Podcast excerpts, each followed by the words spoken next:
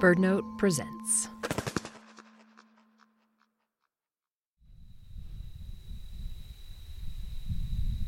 My husband and I moved into the little cabin in early June. It was hot, I remember, and I was washing dishes with the window open over the kitchen sink, looking out over the acres and acres of wide open sagebrush that surrounds our house in rural Washington state. It's dusk, and the dog's outside roaming around, and I hear this sound. And silly city slicker me thinks, gee, I didn't know this house came with an automatic sprinkler system. And then I almost dropped the plate and raced out onto the deck because Bernie, our Labradoodle, who has only ever encountered squirrels, was under the deck messing with a large, very irate rattlesnake. And so I screamed at him to come and got him inside. And then all that night, I just lay in bed picturing the snake coiled against the foundation of the house, feet away from where I was sleeping. So I waited until the morning when the temperatures are cooler and snakes are less active and I took some deep breaths and a big sip of coffee, and I gave myself a pep talk and grabbed a long 2x4 and crawled under the deck. The snake was about 10 feet away from me, still coiled against the foundation of the house, maybe just waking up for another day of labradoodle hunting.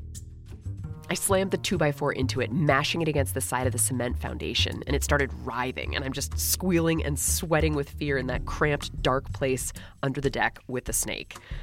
So I pinned it and I pushed it along the foundation of the house until we came out the other side of the deck, and the carpenter, Luke, takes a sharpened shovel and chops off its head. He told me after the fact we had to bury it right away because snakes can bite even after they're dead. And I figured he was bullshitting this, you know, newcomer city slicker, but look it up, it's true. So now there's a snake head buried under the corner of the deck.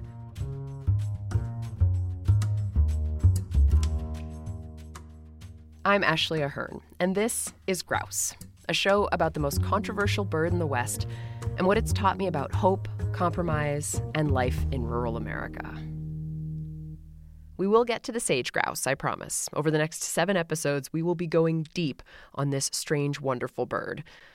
But first, I want to tell you a bit about how I got here. I've been covering the environment for public radio since I graduated from college. All I've ever wanted to do is tell stories about science and nature. I guess when I started out in this work, I operated from the belief that if people knew more about what we were doing to the planet, then they'd change their behavior or elect better leaders to make better policy. So I threw myself into stories about climate change, melting glaciers, toxic algal blooms, dying orcas, drought, wildfire, salmon die offs, coal mining, oil spills. Whew. The news on the environment beat is never, or at least very rarely, good. But I felt like I was doing some good in the world, and I was winning awards and climbing the NPR career ladder. I was living in Seattle at the time, and my husband Michael and I would get out for hikes on the weekends. So I told myself things were fine. But the truth was, after I filed a story, if I heard myself on the radio while driving home, glaciers in the North Cascades have shrunk by 50% since 1900. I'd turn it off.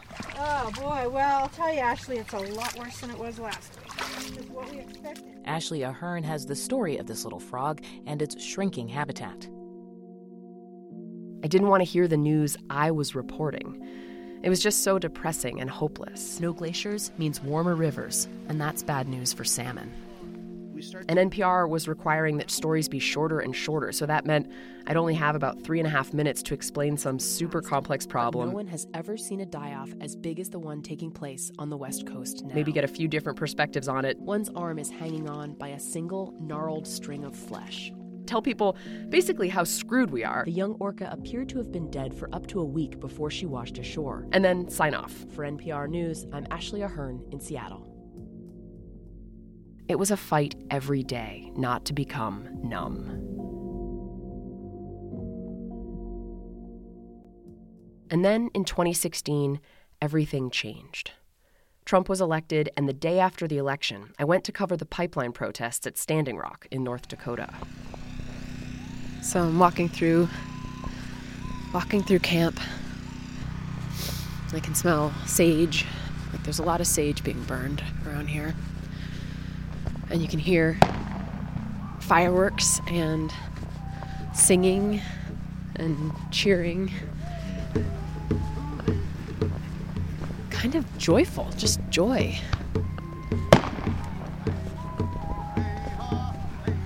It's so cold and there's so many stars. What about the flags, Honey Bear? I want to walk in the flag. You want to walk along the flags? They're singing. They are singing. Isn't that beautiful? They're Yeah. praying. They're praying for the water and the earth.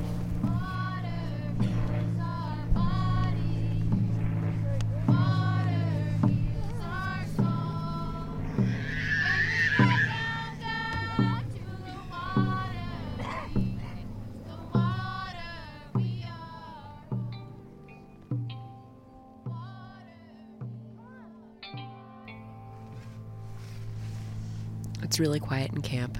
There's been an amazing night of singing and drum circling. And I'm curled up in two sleeping bags because it's really fucking cold here. And my breath is still um, clouding in the tent. But I'm I'm so happy to be here and I'm so happy to be hearing the voices of all the people that have come from all around the world to support um, the tribes that are fighting this pipeline. Have you ever spent years working on something or believing in a basic premise and then lost faith in that premise or found it to be untrue? That's what Standing Rock did for me. We're going to renegotiate some of the terms and And I say this no matter where you are on the pipeline issue or environmental activism. I had built my career around the belief that good journalism helped the public and held the powerful accountable. And Standing Rock blew that premise apart. Trump took office, and the pipeline was approved. we'll see if we can get that pipeline built. A lot of jobs, great construction jobs. I started feeling unsettled. You know, when you can feel a big life change coming, even though you don't know exactly what it looks like yet? Almost like a thunderstorm rumbling on a distant horizon. I had started to question what I was doing with my life, and if I still believed in the basic premise of journalism and what it's supposed to accomplish for our society. My husband Michael tends to clam up when I try to record conversations with him, so I sneakily turned on my iPhone while we were driving through a snowstorm last winter. Sorry about the road noise, and he said I could share this with you. I asked him if he remembered that period of time when I was doubting everything. It was right after Standing Rock because you were like, it doesn't matter. Yeah. Like there were all these beautiful, like wonderful people that came from all walks of life. Like we pulled out all of the stops, and it just doesn't matter. Yeah. It was like the Tower of Babel, like all these people from all walks of life just in this place believing in something and then to come home and just I didn't even know what to do with that tape because it didn't amount to anything. The 2016 election brought another realization for me. Living in the liberal echo chamber that is Seattle and working for a liberal news organization, I felt like I didn't know my own country. I didn't understand how Trump had won. For a journalist, there is nothing worse than feeling like you're in the dark or you're not getting the whole story. And that's how I felt after the election. I was covering the environment, so natural resources, wild things, salmon, livestock, logging, wildfire, but I was doing it from a city, for city listeners. I think I just had this feeling of hopelessness that my journalism, or any journalism really, wasn't making a difference in this post truth era we live in. The sense of futility that came after after the election. Yeah. Not only do people not want more bad news about environment stories, but like the people that elected Trump don't even. They're in a completely different They're media ecosystem. Yeah, exactly, exactly. it's like a double, you know. It's like the first one was like, you know, a stab to the heart, and the next one was like the nail in the coffin. It's like, okay, ship, you know, ship that idea, like bury that idea that like, you know, things will magically get better just through like more information reporting in the environment. Yeah. That was a hard realization, though.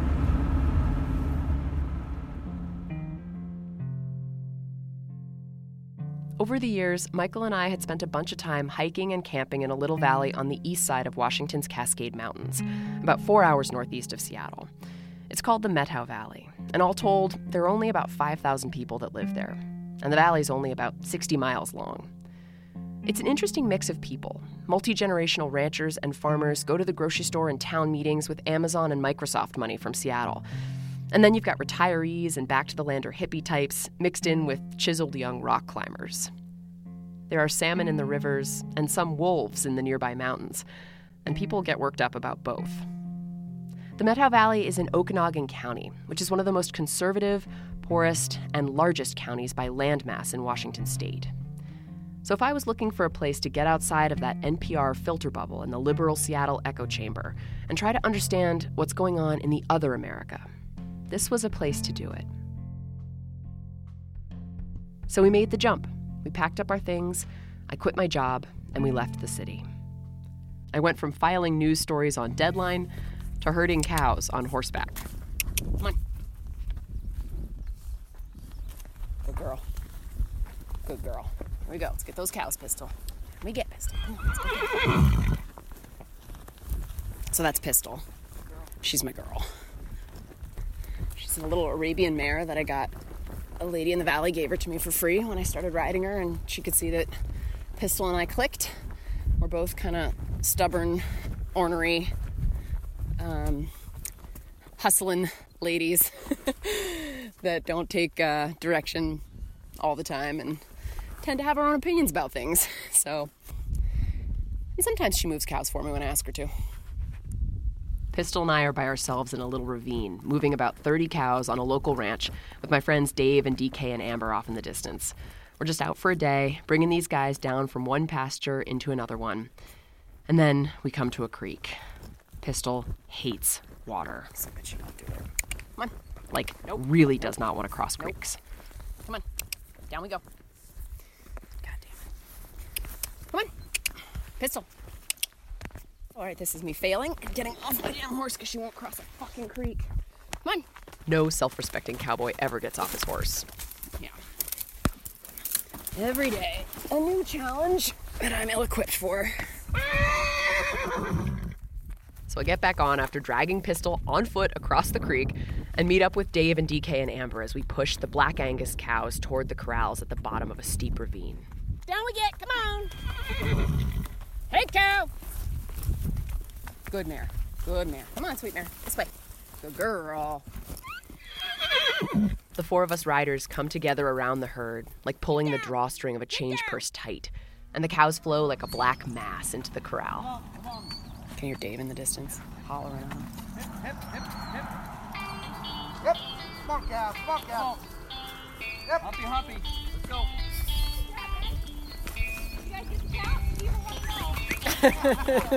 go. Hup, hup. In you go, ladies. Nobody saw me flailing to get Pistol across the creek, so we'll just keep that little secret between us. The truth is, I screw up every time I move cows, but I love doing it and I'm learning every day. Some of the most interesting conversations I've had since moving to this part of the country have happened on horseback in wide open sagebrush. I get to spend time with people who maybe disagree with me politically, but we've become friends. Dave and DK are the first people I call now when my car gets stuck in the snow, or I need advice on putting in fence or grading the dirt road. But I think in a way, I'll always be an outsider. Michael and I will never be of this place, as much as we love it. We may never be able to wash the city off of us. There are very real divisions between country people and city people in the US right now coastal liberals and rural conservatives. And unfortunately, environmental issues, the kind of issues I've always loved covering as a journalist, often become symbols of those larger divisions. Which brings us finally to the star of our podcast, the greater sage grouse, the bird some refer to as the most controversial bird in the West. You don't hear about them much in other parts of the country, but out here, they are a big deal. They're part of the history of the West, and today they become a symbol of all that is still wild and under threat. Man, are they goofy sons of guns, I gotta say. Especially during the mating season when the males puff up these giant air sacs on their chests and they strut around making the craziest sounds to attract the ladies. It's like nothing I've ever recorded before. They're a funny looking bird. Many of us may never see up close because they're disappearing and no one knows what to do about it. It's it's almost like you're documenting the the demise of a species in a given spot. As a reporter, I'd heard about the sage grouse for ages, but I'd kind of avoided covering the issue, to be honest, mainly because I didn't know how to get people to care. Maybe I didn't know how to get myself to care anymore either. But living in sagebrush country, it's clear to me how much these birds mean to people out here. So, as I settled into rural life, I got inspired. I started recording people all over the West who have a stake in this bird's future. From people in the industries working in sage grouse country, People in my family have lost their jobs because of what we're going through today. And uh, it, it's unbearable at, at times. to environmentalists fighting to protect sage grouse country. For those industries bent on destroying Western public lands for their own profits. I'm watching. I talked to ranchers who want to graze their cattle in sage grouse country. Do you value them as much as cows? Well, now you're talking to a rancher. To people whose ancestors were here before any of these other voices arrived in sage grouse country. What happens to them is what will happen to us as people. If they don't have the right kind of environment, they will disappear. This bird gets a lot of different people worked up for a lot of different reasons. But really, the sage grouse and the way it divides us says a lot about our country right now.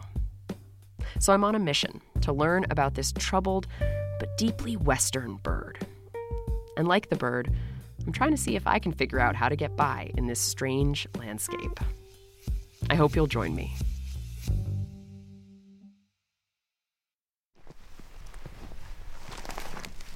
Next episode trudging through the snow in search of sage grouse. Ooh, what's this one? Is that more coyote here?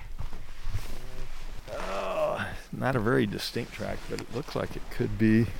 It could be a grouse. Wait, did I just beat the scientist Yeah, at finding the grouse well, That's tracks? not surprising. I'm not wearing my glasses. Everybody can sees better than me nowadays. This podcast was edited by Whitney Henry Lester. Sound design by Liza Yeager. Kima Lenahan did our artwork. Thank you to the Willow Grove Foundation, the Society of Environmental Journalists, and the Institutes for Journalism and Natural Resources for their support. Grouse was produced in partnership with BirdNote and was made possible with support from Jim and Birta Faulkner. I'm Ashley Ahearn. Thanks for listening.